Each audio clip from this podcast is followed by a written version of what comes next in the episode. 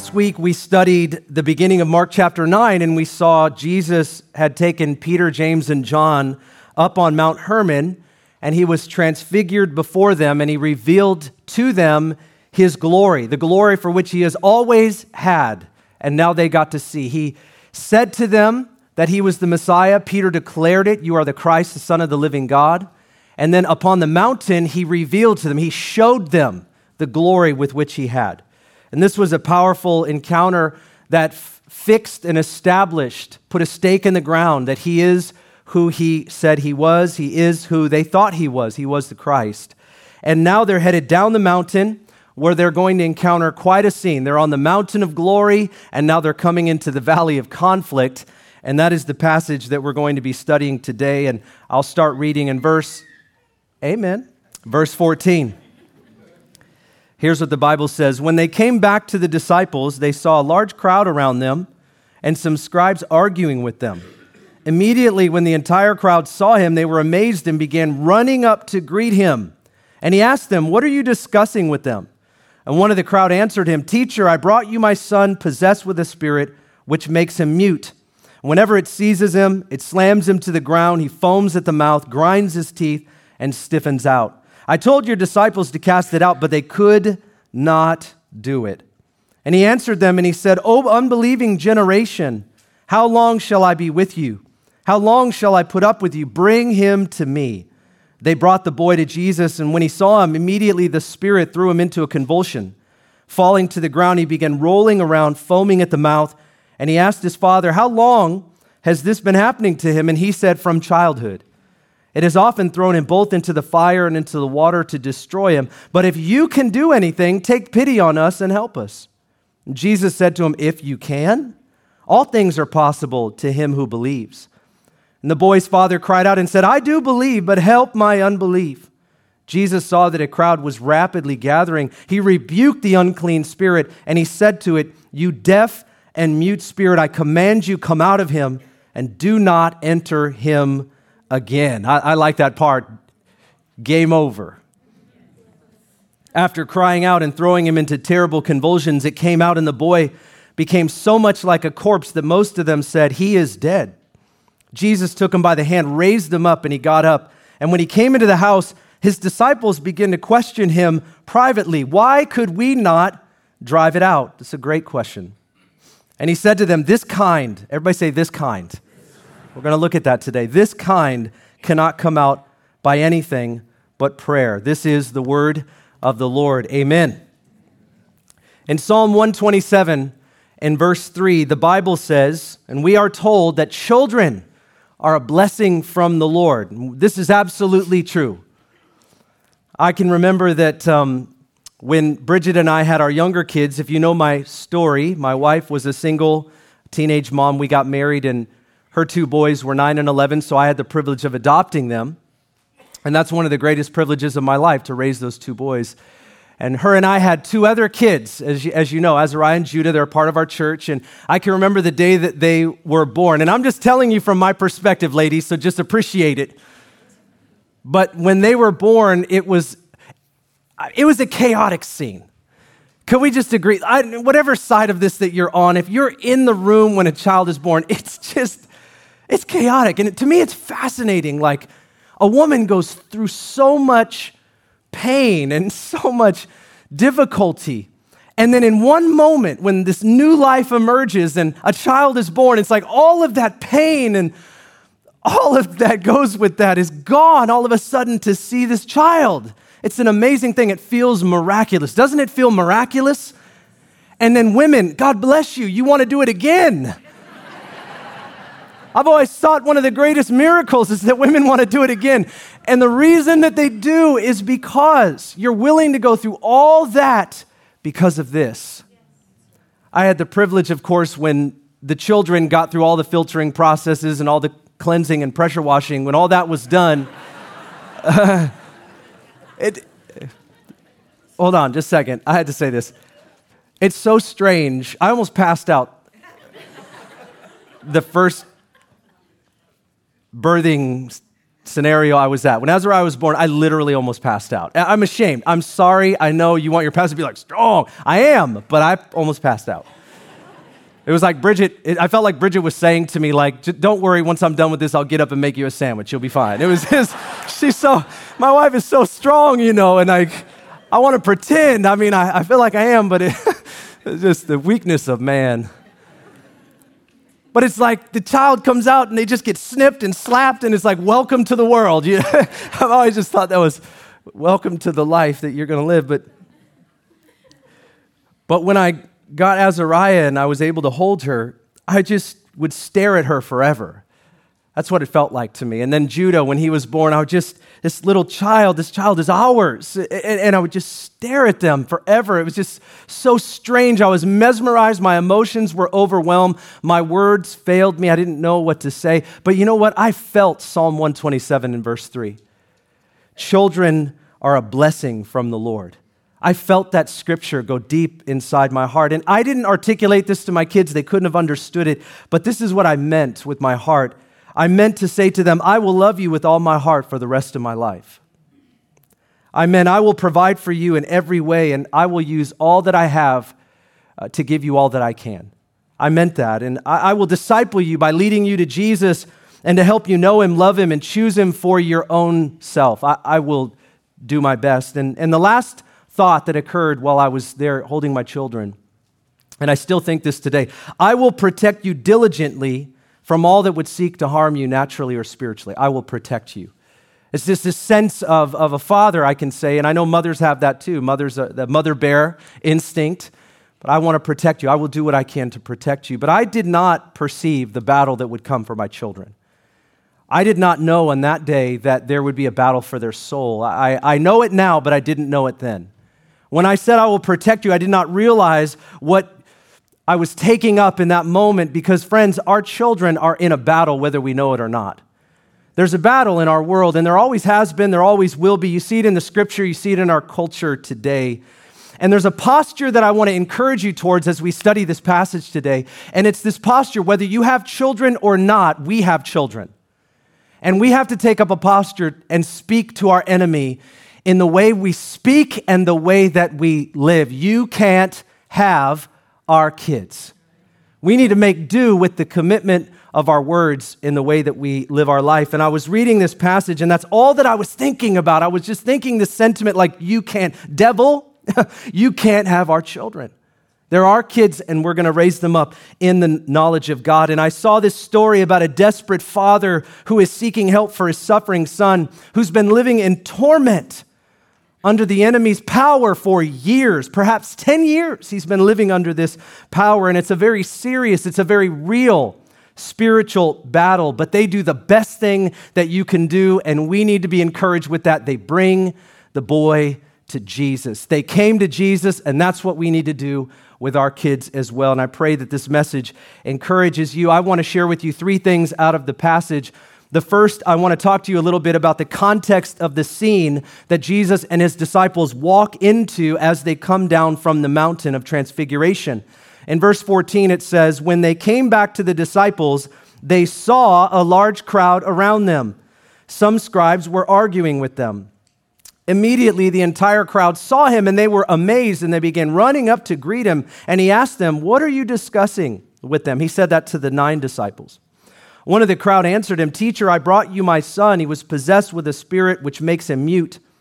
Whenever it seizes him, it slams him to the ground. He foams at the mouth, grinds his teeth, and he stiffens out. That means that he, he's like a corpse. He lays out like he's dead. I told your disciples to cast it out, and listen to this, but they could not do it. Mark chapter 6, they cast out a lot of demons, but right here, they could not do it. The disciples, the three disciples and Jesus encounter quite a scene and there's a lot going on here. I just want to break it down into four parts. The first that we encounter is the presence of the crowd. Now, in this scenario, the crowd to me represents the watching world, people who are present but not necessarily engaged. At this point in Jesus' ministry, there's always a crowd. There's always a crowd. And I, and I would say that it represents to us people that are watching, the world that is watching. The second thing that they encounter is the failure of the disciples a father brought his tormented son to the disciples, and let's just call them the church of their day. Not long before this, Jesus said, Upon this rock I will build my church. He's speaking to his disciples, talking about the profession of faith that they had made as to who he is. And so they are the church of their day. And his commentary about them in verse 18 is they could not cast out the demon. I thought they could. I heard that they could. I was told that they had this power, but they couldn't do what you did.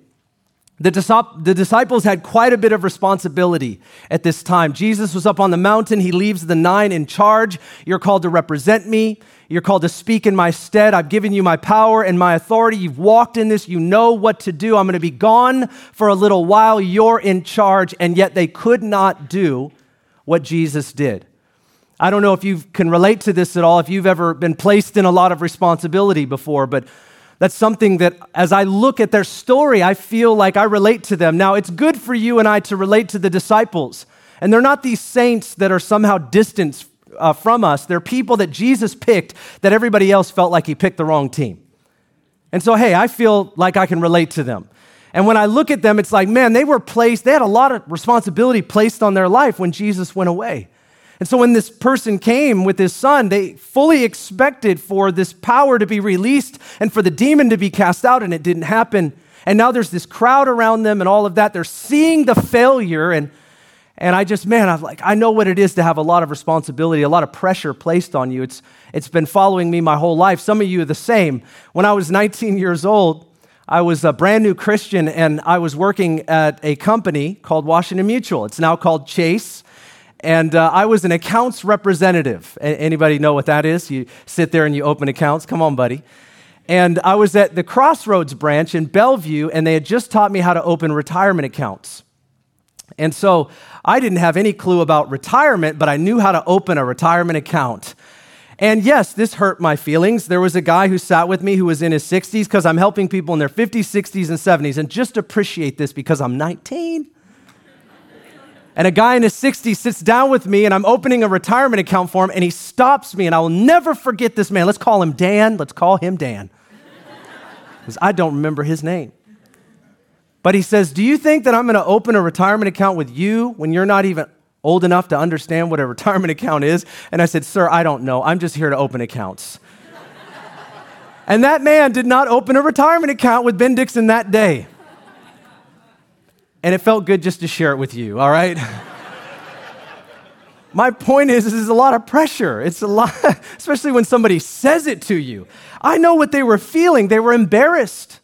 They were confused. They felt defeated. They felt like we were supposed to be able to do something, but we can't. And now there's a crowd watching, and everybody can see their failure. And when people bring their problems today to the church and we can't fix it, even though we should be able to, it can feel defeating.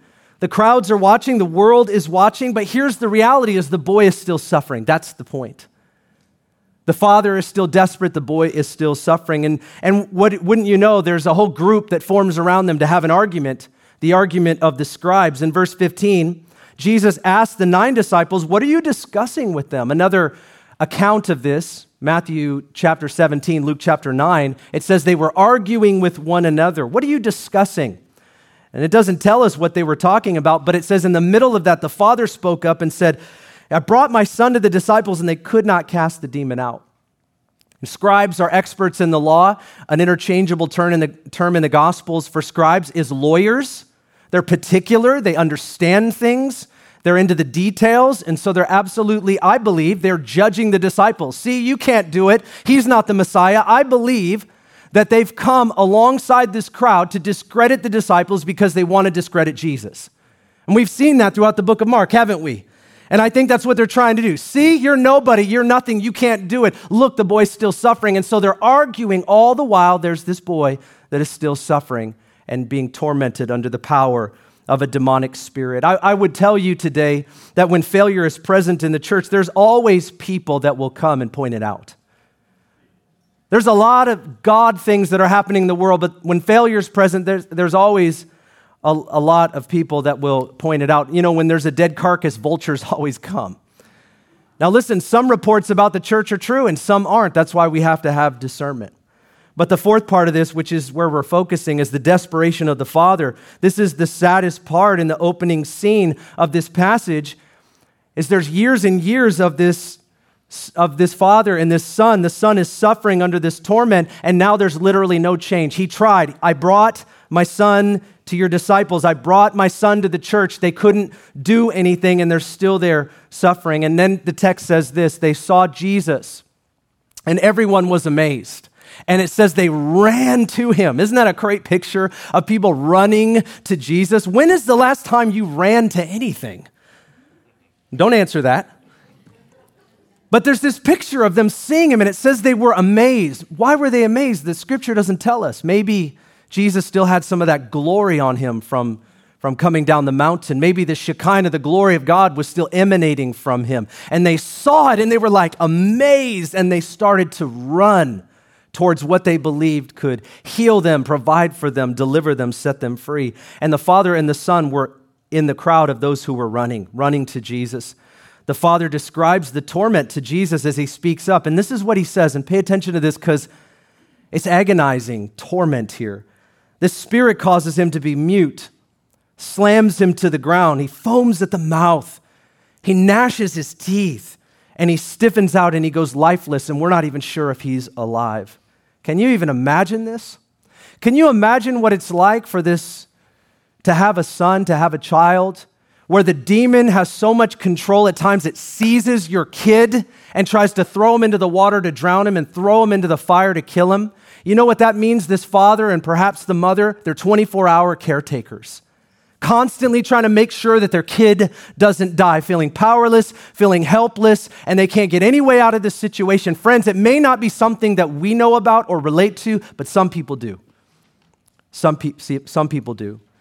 But I want to talk to you a little bit for, about the complexity of this conflict because I think it would do us a disservice if we just talk about maybe faith or fasting and prayer because there's a lot going on in this situation, and I want to share it with you. Verse 19, he answered them, and he says, O unbelieving generation, how long shall I be with you? How long shall I put up with you? Bring him to me.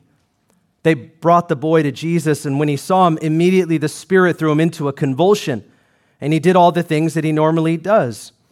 And Jesus asked the father, How long has this been happening to him? And he said, From childhood, it has often thrown him both into the fire and into the water to destroy him. But if you can do anything, I mean, if you can do anything, if it's even possible for you to do something, take pity on us and help us.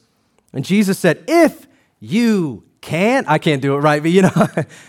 If you can, all things are possible to him who believes. Immediately, the boy's father cried out and said, I do believe, but help my unbelief. There's a lot of responses, a lot of things going on here. The first that I see is the unbelief of a generation. Look what Jesus first says. His reflection is not just to the disciples and their powerlessness. Friends, listen to this. His first comment is, Oh, unbelieving generation. That's everybody that's present. There's a whole crowd there. There's the disciples, there's the scribes, there's the crowds that want to see something. Perhaps they want something from Jesus. Oh, unbelieving generation. He's talking to everybody under the sound of his voice. He lumps all of them into this, everyone that I'm talking to. Matthew and Luke add another word to it. He says, unbelieving and perverse. The word perverse means corrupt. Unbelieving and corrupt generation. The word corrupt would be used for heathens, non believers, those that do not follow, acting opposite from that which Jesus would do and say. In my mind, Jesus is staring at the Father and the Son when he says this. This is just my opinion. I could be wrong, but I believe he's staring at the Son when he says this. Here's the boy suffering. Unbelieving generation. Here's the suffering. How long shall I remain with you? How long shall I put up with this? I've come to change this. I have come to see this change, this suffering, this torment. This is not something that needs to exist, it needs to remain. We know that his frustration is clear, but the why of his frustration is what's most important. Why is he frustrated? Because the suffering still exists. Uh, how do I know that? 1 John chapter 3 and verse 8. It says this about Jesus, the Son of God appeared for this purpose to destroy the works of the devil. Everybody say amen. amen. Jesus appeared, he was manifested to destroy the works of the devil. The word destroy means to untie that which is bound. It's like a generation is bound in unbelief, addiction, sin, and every other thing that is opposite of who God is and what God is like and what He created us for. And we are bound by the enemy and the sin and the temptation and his solicitation to get us into a place where we are everything but what God has created us for. And it says, For this purpose was the Son of God manifest to destroy that which binds what God has created for us to do as we glorify Him. He came to destroy it. We can't do it, but Jesus came to do it. So he was frustrated because he gave his disciples power and authority, but for some reason they weren't able to exercise it. So he says, unbelieving generation. That's everyone. That's the Father as well. That's the scribes. That's the crowd. That's everyone. Unbelief is the air that they breathe. My question is what would Jesus say about our generation? Would Jesus say about our generation, oh, unbelieving generation? Pause. Don't push it off of yourself, right? It's easy to do that, but us, would he say that unbelieving generation? Are you waiting for me to just come and do it for you, or, or have, have I not given you what you need to move into the world and see this bondage broken? Kids' lives transformed, the next generation raised up. Have you not been given what you need to do what I said? Would Jesus say that about our generation? Would he say that we were corrupt? The contrast here is this the disciples were called to be a bright light, to carry the torch into a dark time, and they weren't able to do it. In the crowd, they were just the same. They were there powerless, confused, wondering why this was still there. And Jesus comes and he, he speaks to the unbelief.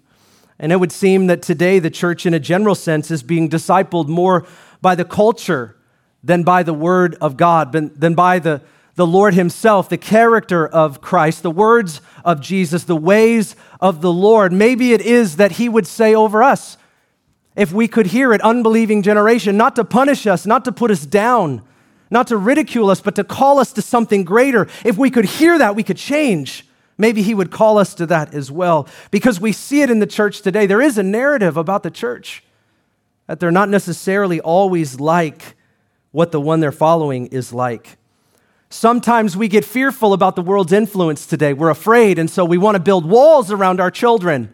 We have all of our, our children are suffering with all that's going on in the world today. And so all we got to do is preserve. We've got to build walls around them, and that'll solve the problem. No, friends, it's not what we build around our kids, it's what we build in our kids. I would tell you, we should be afraid if we're not building something in our children that is stronger than what the world is giving. That's where we should be afraid. Sometimes we're trying to keep our kids from ever touching the world. We're supposed to be in the world and not of it. We don't want our kids to drink what they're drinking and to do what they're doing and to say what they're saying. But we've got to build something into our children if we want to see them change. We can't neglect our kids. We can't neglect the kids that we have. And I don't just mean your children, I mean our children. We've got to give them better than what we had. Amen. A vision for every parent in this room should be that my children are better than I was. I want them to go farther. I want them to reach higher. I want them to know Jesus better. I want them to love him more. I want my kids to be more than me. Something that my parents told me when I was young that stuck with me ever since. And I was not a perfect Christian kid. In fact, I was far from it. But something that they told me when I was young that stayed with me. My dad would say to me, I don't care what you do in life in terms of your vocation, your job. All I care about is that you love Jesus passionately. I want to tell you something. It doesn't matter what we do in this life the status, the accolades, and all those things. At the end of the day, do we serve Jesus passionately? Do we love him more than anything? Friends, that's what matters. I spent a lot of time with people the last chapter of their life, and I'll tell you what they regret. They regret not giving their kids their best as it pertains to Jesus. Some of their kids are kids, they can have all of it. They got the accolades, they got the college education, they got the nice house, they got the cute family, they got the dog, the picket fence, they got the whole thing, and they got a little bit of morals. They're good, but they don't love Jesus. And at the end of our life, that's what we're thinking about. Did I give them everything I had? Friends, we can't just say it like, devil, you can't have our kids. We've got to mean it with our life. We've got to give them our best. We've got to give them the word of God. We've got to live it ourselves. If we don't live it, what chance do they have? If church is optional, if the Bible is occasional, if prayer is unusual, then defeating the enemy is impossible. It's impossible. We can't have a little and expect them to overcome more. It's not possible. So when we say this, we've got to follow it up. I was reading statistics, and Barna talks about from 2016 to 2019, our young adults are leaving the church in 5% increments. In five years, five more percent, five more percent, they're leaving the church. They're not leaving the church, they're leaving their faith. Perhaps they never had faith. And this is the reality that we're living in. And so, what are we going to do about this? Sometimes people will blame the church. I brought my kids to church. And sometimes the church will blame the parents. Well, you didn't do discipleship in the home. You know what I believe? It takes all of us. It takes the homes and it takes the church, and both of them have to be on fire for God if we're really going to see our kids be better than us. We need both. We need the church and we need the family, the two institutions that raise up kids in the knowledge of God to go farther than we've gone before. We need both to be in alignment moving together in the days ahead. Jesus says, unbelieving generation. The second part is the level of demonic activity. He says to them, Bring the boy to me. And the demon seized him and threw him into a convulsion tries to kill him. This is serious level of demonic activity. You agree with that? This is pretty high level. But I would tell you that regardless of whatever level that we face in terms of the enemy's activity in our lives and against our kids or the kids of our generation, the enemy's trying to destroy them no matter what it looks like. He'll use whatever it works. Demonic power doesn't care if it's a possession to throw them into the water or the fire or humanism or secularism or whatever it is. He'll use whatever works to get them away from being like and following Jesus Christ. It doesn't matter. And so while we look at this scenario and we go, my kids are doing pretty good, they've never faced anything like that. But the question is, do they love Jesus with all their heart? Because the assault is very real, the battle rages on. We have to acknowledge that the enemy doesn't care. He'll use atheism, he'll use humanism. Moralism, yeah, I have good kids. Are they godly kids? Are they Christ focused kids? Do they love the Bible? Do they love Jesus? No, friends, that's what we're after. Whatever the activity of the enemy against our children is, we've got to take it seriously. And number three is the length of time dealing with the conflict. Jesus sees the demonic manifestation and he asks what looks like a compassionate question. I don't even really know why he asked the question, but he stops when he sees the kid convulsing and he says, How long has this been happening to him? How long? And the father says, since his childhood. You know what this means? When you look at the word childhood, it means more like close to his infancy, maybe a toddler. That's what the word means. So it suggests that he's a youth and that it's been going on for 10 years, perhaps, something like this. Jesus asked this question. We don't know why. I think he asked this question as a point of discernment. I think he asked this question as a point of discernment for our knowledge, for our instruction, for the disciples to understand something. Why do we think that? Later on, the last verse, the disciples say, Why couldn't we cast this one out? And he says this this kind. Everybody say, This kind. This kind, this kind can only come out by prayer. This kind can only come out by prayer. And maybe what Jesus was talking about is you guys aren't living a kind of life that's God dependent, but more self reliant. You're not going to see this come out you're not going to see this dealt with. You're not going to see this change without a type of God dependence that looks a whole lot different than whatever it is that you're walking with. And we're talking about the disciples. Well, what kind of demon? I mean, I'm just throwing an idea out there. I, have thought about this a lot. I'm, perhaps a generational spirit. I don't have time to get into that. There's some bad teaching on this stuff, but a generational spirit, something that has stayed with a family, a familial, not just familiar, but a familial spirit there were days when I didn't believe in that kind of stuff until I actually had it manifest in our own family and I saw that it crept in. The sins of the fathers, we know that it's broken through the blood of Jesus and us giving our lives to Him. But when people are not surrendered and they have secrets, these things flow through generational lines. I don't have time to go through that, but perhaps this is the kind of spirit that has access to a child. You explain that to me. He says, since he was young. Explain, I don't, I don't know, this kind a kind that can affect and influence a generation of children. This is the kind that, he, that I think he's talking about. Friends, this is the kind that we're up against. It's the kind that we're fighting today. Principalities and powers and demonic spirits. The stuff that we're up against today is not just people, politicians. What, we get mad about all this other stuff, but there is a principality and a power at work in the world. Friends, do not forget this animating motivating, influencing, wanting to go covert, doesn't want people to see, but there's something lurking in the shadows, influencing and inspiring. And that is what we are wrestling with. Paul said it in Ephesians 6 We wrestle not against flesh and blood, but principalities and powers. The question is are we wrestling? Are we wrestling? Are we fighting? Are we standing? Are we going after? And not in the way of the world, but in the way that Jesus calls us to. You say, well, how is that? I'm about to tell you. Just hold on. Keep your seatbelt on. Keep your seatbelt locked in. We look here at the reality of, of the doubt within the Father. The Father says, If you can do anything, please help us. Where did this comment come from? He's talking to Jesus. Maybe there's a little glory shining off him, little Shekinah, you know, little, there's a little glory shining off. Lord, if you can do anything, why would he talk like this? If you can do anything, if I can? Lord, if it's possible, if you feel like it, if you got a little bit of left over from the mountain, I know you're tired and you just got down. Maybe if you've got a little something left for my son, could you do something? And, but I doubt it. I doubt that you even can. That's what he's doing. How long has he been dealing with this? 10 years? I mean, chronic trauma he's dealing with in his son. He's wore out. He just brought his son to the disciples, and the failure happened there. The disappointment is very real. So when he comes to Jesus, he's fresh off a disappointment. Nothing happened there. Maybe nothing's going to happen here. And so he confesses his unbelief. Jesus reorients his statement. Listen to this. Jesus reorients his statement. If you can do anything, Jesus says, if I can do anything, is, is your is your faith maybe misplaced? Because he's confessing his doubt about whether or not something can happen for his son because of all that he has gone through. But if he's standing in front of and he's talking to the, the living Christ, he is the one that can do something about it. And Jesus reorients his language and says, If I can do anything, all things are possible to them who believe. Believe what? Believe that Jesus can do what you can't. Friends, this is what we're talking. It's not faith in faith. I know there's the word of faith movement out there that's all about having faith, faith in faith. They don't even the object of the faith doesn't even get brought up all that much.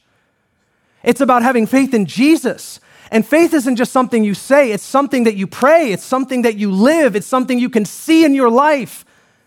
That's why James would say faith without works is dead. You can't just say it, you've got to pray it, you have to live it. It has to be something alive in you. Jesus said, All things are possible to them who believe. Believe what? Believe in the object of their faith, who is Jesus, the Son of God, is the only one that can do something about these terrible things that we're facing. And the Father says it, he confesses his doubt. I believe, I believe, but help my unbelief. Help me to believe. I want to say this to you today, very important. An honest confession almost always, always precedes a faith profession. Friends, here's what I want to tell you today. You cannot start with Jesus where you want to be. You cannot start where you think you are. You have to start where you are. Today, if we're living in doubt as it pertains to what's in front of us, what's in us, what we're going through, what we're hiding, what we're walking out, what we're fighting against, what is going on in our family, friends, if we're living in doubt, we're living in prayerlessness, we've got to start there. Jesus wants us to be honest with Him. I have doubt, Lord, but I don't want to stay there. Will you help me? Everybody say, Help me. Come on, that'll work in a jam. Some of us, like, I don't know how to pray. Can you say, help me? I mean, it's good. Help me. Why is it so hard to say, help me? Isn't it proof that we're self reliant? Come on, mess with you today. I told you I was coming. Isn't it proof that we can be self reliant? Because we can't even say it. Help me. And maybe you have a problem with that with people, but do you have a problem with that with God? Help me. That's why prayer is so hard we make a lot of excuses. Well, I don't know how to pray. I'm not that eloquent. I don't know if I have the time, all this kind of stuff. Can you say, help me? Because when we get in a jam, come on, we got to call on. All right, that's going to root that into this church. It's going to happen. Get in a jam, call on the land. We got to learn how to do that outside of a jam. He wants us to be honest about the doubt that's really there. Why? Because he wants to move us on. You cannot move on if it's rooted in your life. I've got doubt. I don't believe that he's going to change my child. I don't believe that he's going to change anything in our world. I don't believe that he's going to use me. I don't believe that. Start where you are.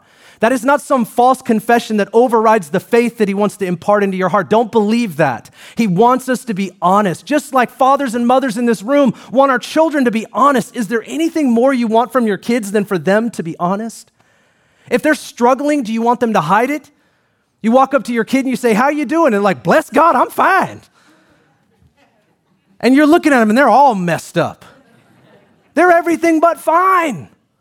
You want them to be honest. You want them to be vulnerable. You want them to be open. Why? Because you know the day that they're open to you is the day that you can rush in and help. Because when somebody's vulnerable and they're honest, that's where they get help. But no, friends, what is it? We're too strong, right? We're too strong. It's, it's to be self reliant. He wants to break the power of that. And the Father does something beautiful. He confesses. And you know what happens? He swoops right in and he delivers his son of the demon. The minute he says, I doubt, but help my unbelief, the minute he does that, God changes everything. That's when Jesus moves in power. The problem is not the demon. Can we see that today? The problem is not the demon. The problem is not even the size of the demon, the power of the demon. The problem is that when we're standing in front of Jesus and we're not praying, instead we're talking about the problem and we're not asking Him to change it because we've lost something in ourselves. That is the problem. And that's what Jesus is telling the Father. It's not the power or the size or the scope or the amount of the demons that is in the way. It is the reality of our faith? Do we believe that God can do it even though it hasn't happened yet? Do we believe He can change it? Can He change our family? Can He change our kids? Can He change our hearts? Can He do it? Jesus reorients His language, and now He's like, Help me. I have unbelief, but I want to believe. And being honest with our doubt is not defeat, it's victory in the making if we bring it to Jesus. Come on. Being honest is victory in the making. Well, how do we commit to conquer the conflict? I'm so glad that you asked. Verse 24 When Jesus saw that a crowd was rapidly gathering, he rebuked the unclean spirit and he said, You deaf and mute spirit, I command you, come out of him and don't enter again. In my mind, if I just sort of hear in my heart, This shall not pass. you know, if you know, you know. After crying out and throwing him into a terrible convulsion, it came out. The boy began, became so much like a corpse that most of them said, He's dead. But Jesus took him by the hand and raised him. And he got up. And when he came into the house, his disciples began questioning him privately, Why could we not drive it out? See, they expected to be able to do it. Why could we not do this? And he said, This kind cannot come out by anything but prayer. Everybody say prayer. prayer. I'm harping on this issue of prayer. This is why. This is a real story. Our kids may not be demon possessed, but they're certainly demon attacked. And when, as parents, when we say, I'm going to protect you diligently of all threats, both foreign and domestic, foreign being spiritually as well, I'm going to protect you. Spiritually speaking, is that the case? This is not just a physical war we're fighting, friends. That's what we have to realize. So, what do we do? What do we do right now? Well, first thing I think we do, if we're just looking at the text, is we need to have a sincere and serious request for enduring faith. The Father asked Jesus to help him, and he responded powerfully. That's simple. That's crazy simple. He cast the demon out of the boy, and, and it looks like the boy died, doesn't it? It looks like he died. He might have even died. I mean, this thing was so intricately woven into the kid's life that maybe perhaps when the demon was separated from the kid physically, he just, that was, he was depleted. And then it says Jesus took him by the hand and raised him up. I, I believe healing and deliverance go together. That's very often the case. When a person gets delivered of something, they still need help on the other side. 20% of deliverance is that freedom and that power encounter with Jesus, but 80% is discipleship. That's why some people get delivered and healed and then they just go right back to the same thing, is because they don't put anything in place when their deliverance has occurred. That's a really important principle.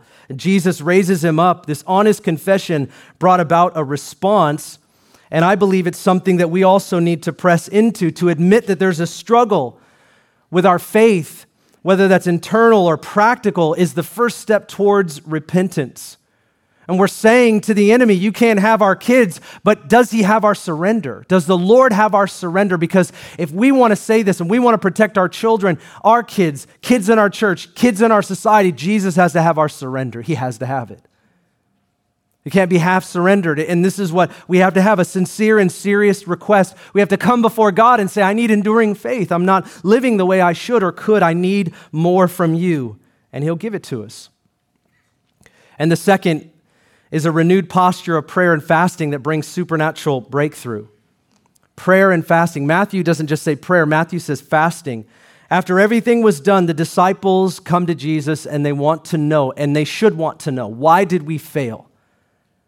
Why did we not have the power? Why could we not cast out the demon? And Jesus says, This kind, this kind. I believe that we are still facing these kinds of spirits, but I think they get smarter. I think they know how to be covert. I think the spiritual battle is very real and we are up against it. Have you ever felt that you're up against a wall that you can't see? There's something that is pressing against you and your family and our society and the church. Have you felt that thing? And so in the natural, we're trying to do this and we're trying to do that and we get angry, but do we go to our knees and do we pray? Do we seek God?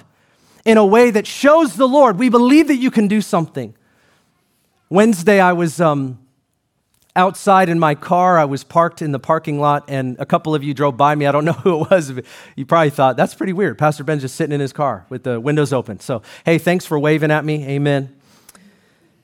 I was praying. I was praying in my car before prayer. We have prayer at 7 on Wednesdays, and I was praying before prayer. Imagine that. And I was praying for you. I was praying for us. I was praying for our kids. I was praying for my kids. I was asking God to move powerfully. That's what I was doing out there. I wasn't just hanging out in my car in the parking lot, which is odd. And as I was praying, I had a, I had a number of things happen. I can't go into the, the only thing I wanted to share with you was first, when you set yourself to pray, something starts to happen, friends. I want to tell you that. Something starts to happen. I've set myself to pray, and something has started to happen. And as I was praying, the Holy Spirit spoke to my heart. And this is what I heard him say, just, just in my heart. It was an internal voice of the Holy Spirit. He said, You need to pray like it matters or it won't. I want to say that too. You need to pray like it matters or it won't. This isn't a pressure to you. I'm telling Hear that in your heart from the Holy Spirit. You need to pray like it matters or it won't. Unless we can come to a place where we realize we are far too self reliant and not God dependent, friends, it won't change. We will not change this in our own strength. I don't care how strong we are, I don't care how we look or what we have, what our bank account has. All of that stuff does not fight the spiritual battle. It won't win. You can build up your portfolio, you can have all that stuff, but you will lose the spiritual battle. You will lose it because that's not how we win. And Jesus tells them, This kind cannot come out by anything but prayer. I bet you they did a whole lot of hoopla. I bet you they were all Pentecostal. They probably laid hands and pushed them over, and they probably, I bet they did it all, you know. And they come to Jesus, Why couldn't we do it? And he said, Oh, guys, listen. You remember when he came to you yesterday and you were unsuccessful? Yeah. You remember you had a whole night in prayer and you knew I was coming back? Yeah. What did you do? We slept. They're good at sleeping. We're good at sleeping, that right? There's a proverb that talks about don't love your bed. I mean, isn't that so practical? It's like, oh, I love my bed. There's a proverb that actually says that. It talks about laziness, like uh, the sluggard who loves the, their bed. Jesus is probably reflecting on the fact that they had a whole night to feel the suffering of what was going on in their world and press into God and begin to pray and seek the Lord and do something about it. Don't think that's nothing. That was something. And Jesus actually tells them, this kind, you, you can't win. You've, you've got to be a person of prayer. I, want, I want to tell you today, it, it, it is, this is not a time to sit back. The days in which we're living, it's not a time to sit. This is a time to fast and pray. This is a time to dust off our Bibles and to memorize the promises of God. This is a time to step up. This is a time to take a knee. This is a time to start praying like we've never prayed before. This is a time to pray. This is a time to seek God. You say, well, Ben, we don't want to pray only. I've had that people have said that, and I think that's really nice. Usually that's a confession of a prayerless life. I'm just being honest with you. Let's just admit it. Let's just call it what it is. When somebody says that to me, when they say, Oh, Ben, you can't, you can't just pray, that person does not know what prayer means when they say that to me. If you're in this room and you've seen God do a miracle because you began to pray and you began to fast, go ahead, raise your hand. Let me see something. I want you to look around this room. Go ahead, keep your hand up. Keep your hand up. I want you to look around this room. Do you believe? Look at what we're saying today. And we forget that, don't we? We'll say, I, you say, Ben, I haven't seen it. I, I haven't seen God do it. I haven't seen God move in power. I, I want to ask a question. Maybe nobody thought about the Father in this situation, but he was the one that Jesus dealt with concerning his unbelief. And we don't want to talk about the Father, especially in today's culture. It's almost like you can't even ask people, Have you prayed? Do you read the Bible? Are you seeking God? It's like you can't even do that. You just have to get into the trauma of a situation. And I get that. I want to cover people. I want to care for people. I care about mental health and all that. But have we gotten to a place where we literally can't ask people if they even have a spiritual life? Have we gotten to a place where we literally can't bring up repentance? Like maybe you are responsible. Maybe you haven't done anything. Maybe you don't have a life of prayer. Are we there? Are we literally there? Where because I don't want to offend you, and pastors or people or church, I don't want to offend you, so I can't even bring up the fact that maybe you've lived a prayerless life your entire Christian existence. But friends, don't say that. Don't say that because it'll offend people and they'll leave. And I, I just want this kind to leave our generation. That's what we want. I don't want my kids just to be moral, nice, have all of their degrees, look really cool. I want my kids to be godly. I want our kids to do more than we've done. I want our kids to prophesy, to pray. I want our kids to share the gospel. I want our kids to be unashamed.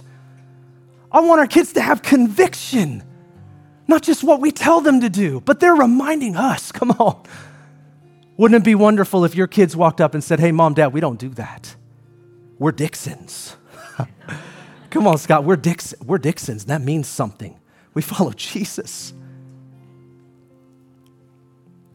If church is optional, if the Bible is occasional, if prayer is unusual, defeating the enemy is impossible. Let that stick in our minds today. Let that stick in our minds today. But that's the way of the culture, isn't it? Perhaps the culture is discipling us more than our Savior. Perhaps the culture is entertaining us more than Jesus is instilling something in us. Maybe the culture is telling us who we are, who God is, what we can do, and what we can't do. Maybe it's the culture. Maybe it's the voices out there that are influencing what's in here. Friends, it can't be us. One time I had this vision, and I. Uh, I have these pictures and the Lord gives them to me, and I don't even know if they make sense, so just humor me for a second, all right? Prakash, amen, you got me? All right, he got me. All right, one of you, I got one. I saw this picture of an extension cord that was plugged in the sanctuary, and it was going all the way outside, and I saw it, and I thought perhaps the power was in the building that was empowering what was going on out there. Like God was doing something in here and it was moving powerfully out there. And I was like, oh, wow, I saw this extension cord and it's plugged into the power source and we're moving out. And then I realized that it was plugged into a generator out there and the other end of it was coming in here to empower what was going on in here.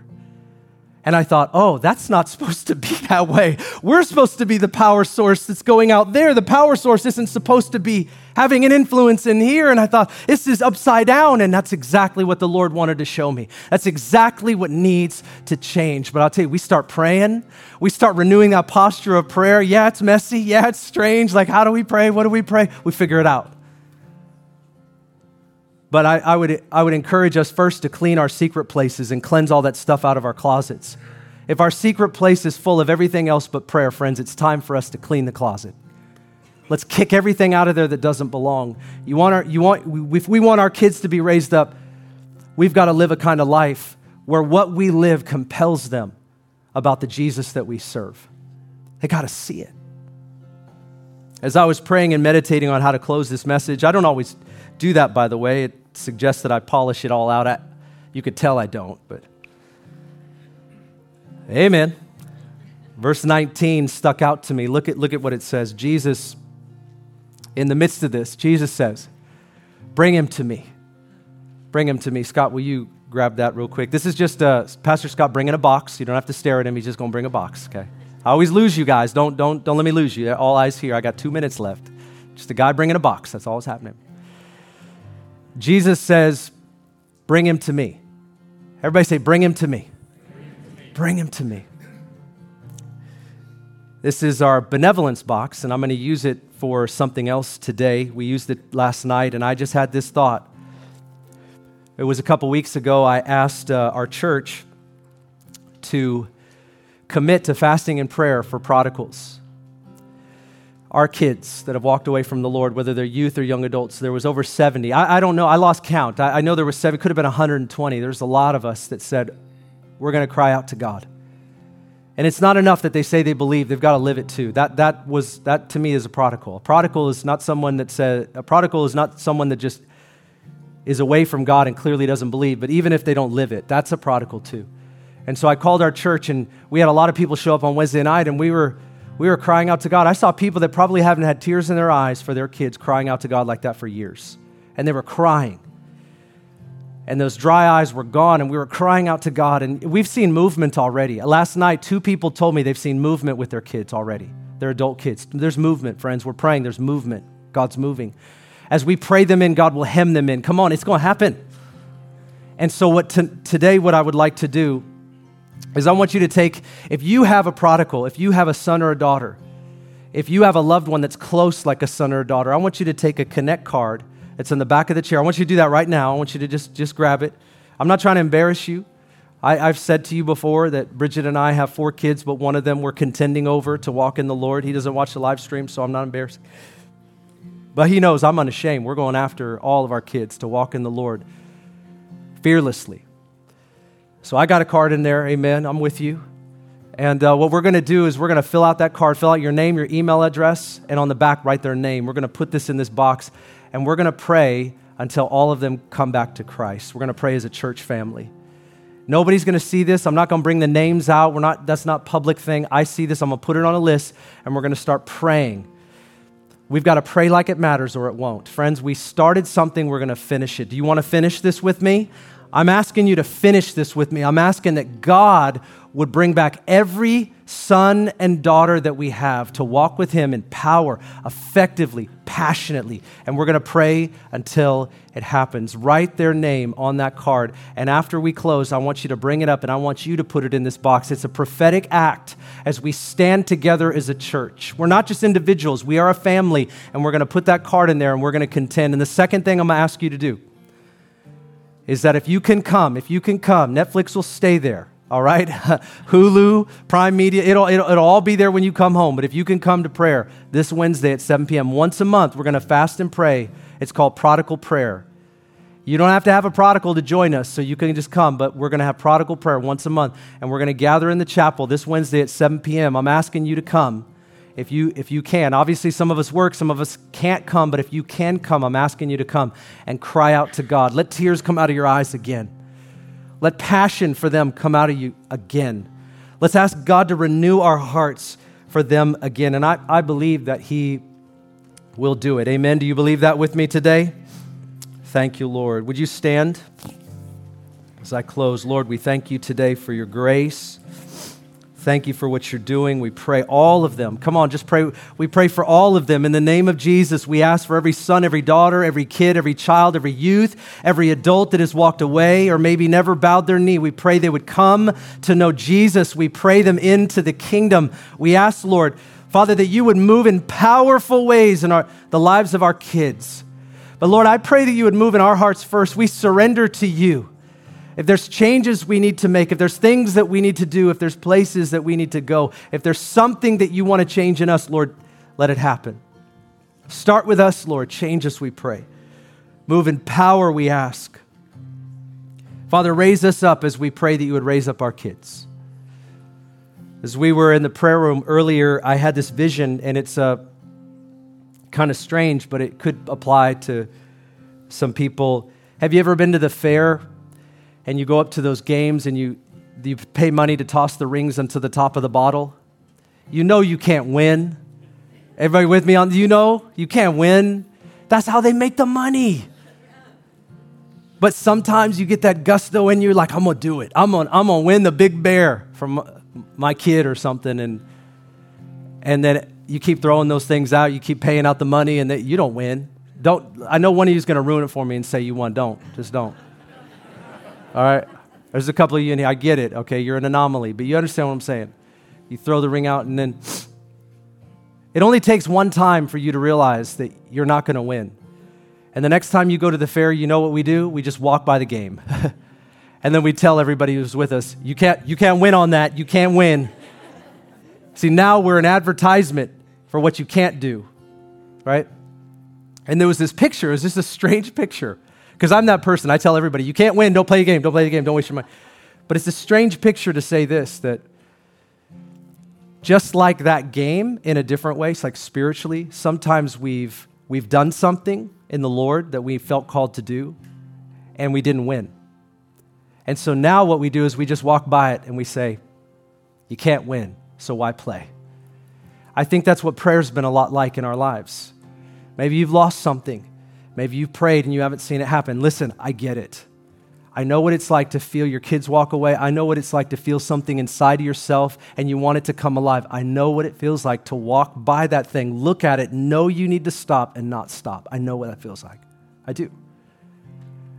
And I'm just saying that God wants to revive that in us today.